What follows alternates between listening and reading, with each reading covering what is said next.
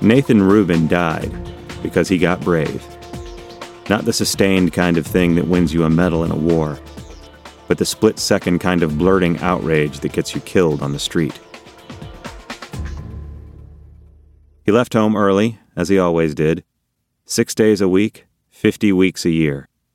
A cautious breakfast, appropriate to a short, round man aiming to stay in shape through his 40s. A long walk down the carpeted corridors of a lakeside house, appropriate to a man who earned a $1,000 on each of those 300 days he worked. A thumb on the button of the garage door opener, and a twist of the wrist to start the silent engine of his expensive imported sedan.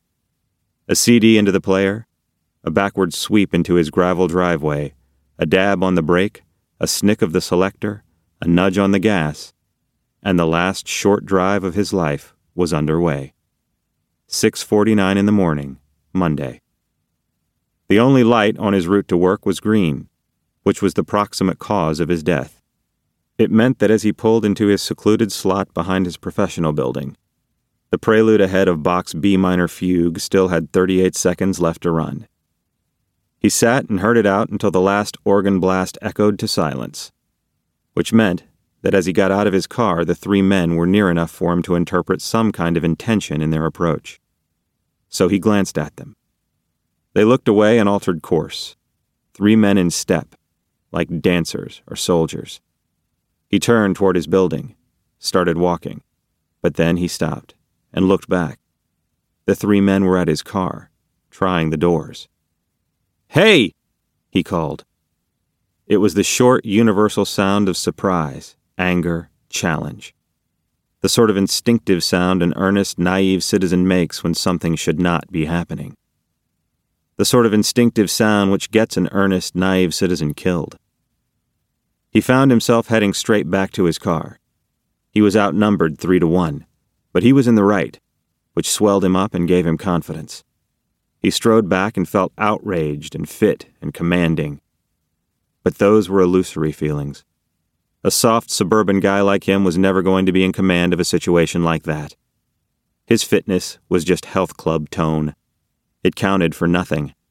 His tight abdominals ruptured under the first savage blow. His face jerked forward and down, and hard knuckles pulped his lips and smashed his teeth. He was caught by rough hands and knotted arms, and held upright like he weighed nothing at all. His keys were snatched from his grasp, and he was hit a crashing blow on the ear. His mouth filled with blood. He was dropped onto the blacktop and heavy boots smashed into his back, then his gut, then his head. He blacked out like a television set in a thunderstorm. The world just disappeared in front of him. It collapsed into a thin, hot line and sputtered away to nothing. So he died because for a split second he got brave. But not then.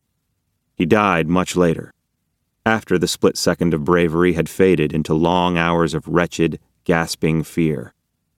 And after the long hours of fear had exploded into long minutes of insane, screaming panic.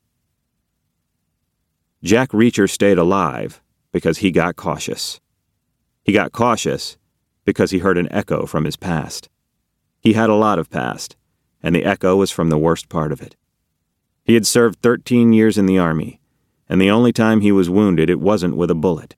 It was with a fragment of a Marine sergeant's jawbone.